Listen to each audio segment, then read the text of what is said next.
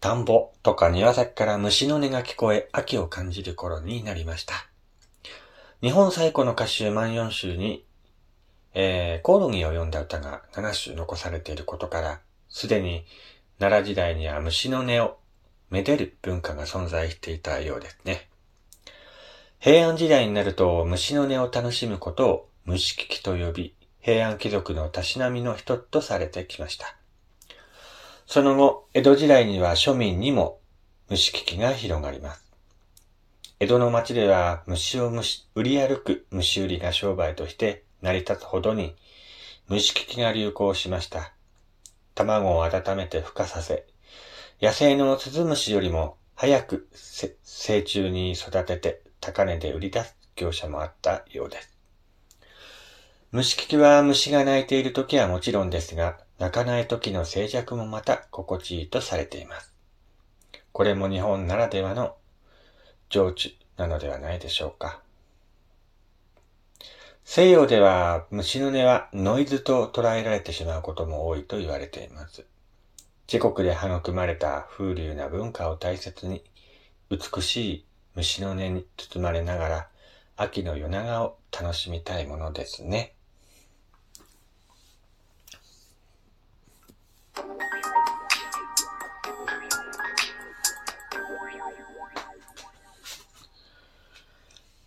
はい、どうも皆さん、こんにちは、こんばんは、やすさんです。今日は9月の10日、日曜日になりました。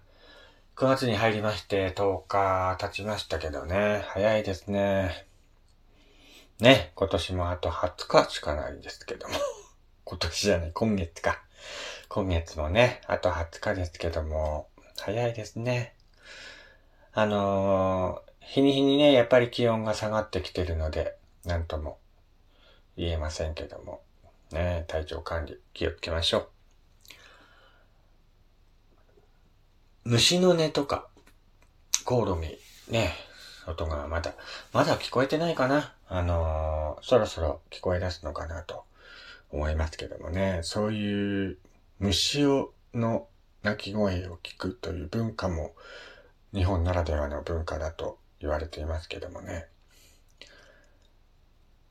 秋の夜長にそういったコオロギの鳴き声を聞きながらね、のんびりと読書をするのもまたいいのかなと思います。えー、さて、今日はですね、久しぶりに昔話を話そうかなと思います。えー、秋田のですね、昔話なんですけども、何か話そうかなと思っていまして、えーと、まあ、秋田にですね、昔話というか、ま、こういった話がありますね。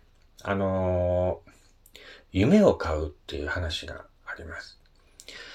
昔二人の旅の男が昼寝をしていたんですね。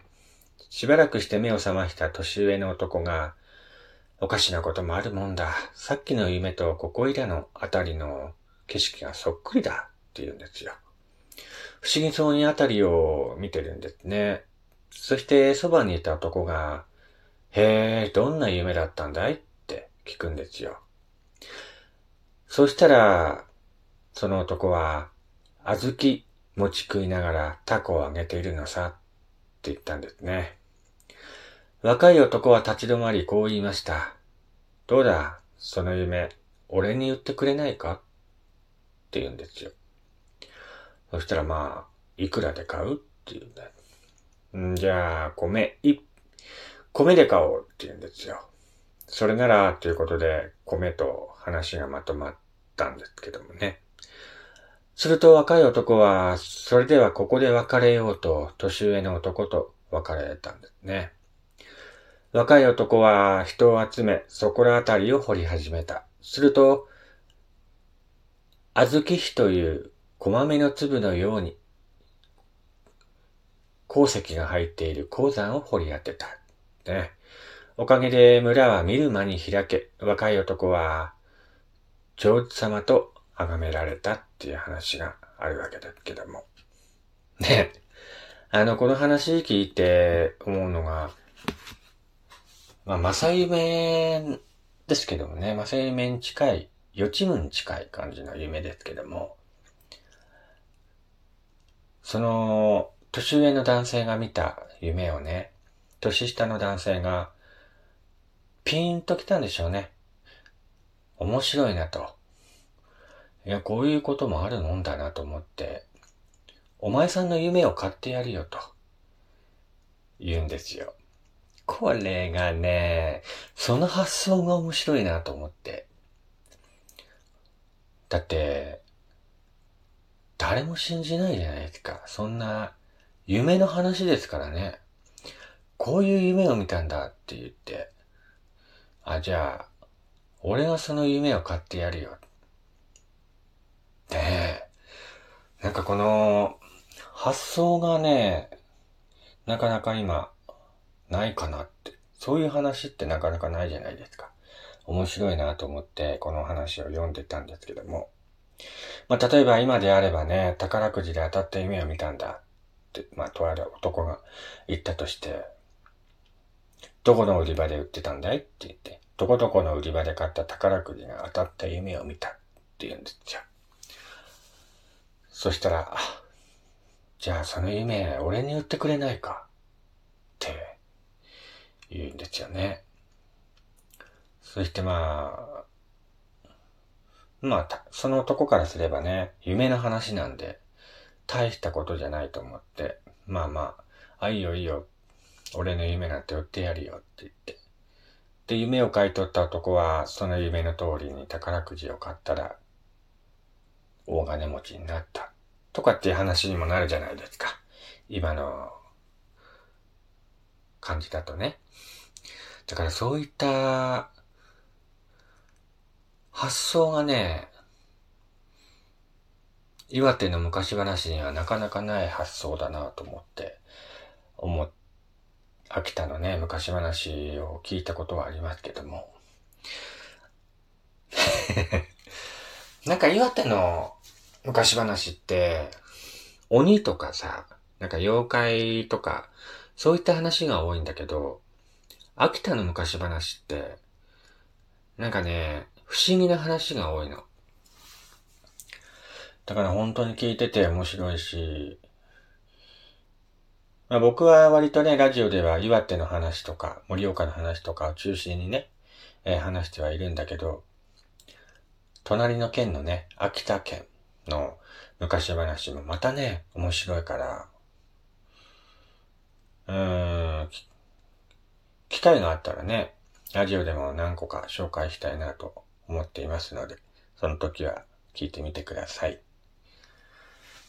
まあ、それにしてもあの、昔話っていうのはね、あの、全国的にいろんな話が存在しますけども、やっぱりその地方によっていろんな感じなんですよね。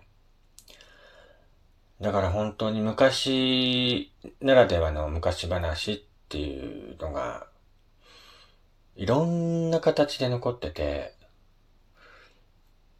それもまた地方によってね、ちょっと変わるっていうのが面白いなと思います。これ、あの、世界に広げると、まあ、世界の、まあ、例えば、イソップ童話とか、そういうのを読むと、またね、日本の昔話とはちょっと違うんだよね。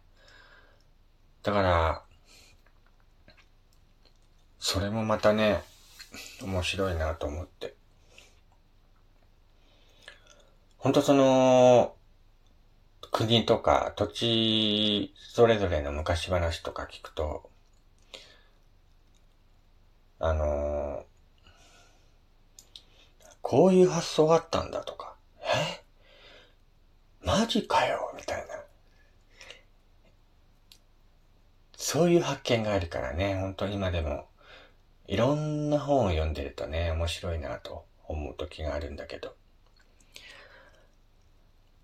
ラジオ聞いてる方もね、もし、あ、こういう話あるよとかって言うんだったら、そういうのね、もしあったら教えていただけたらなと思います。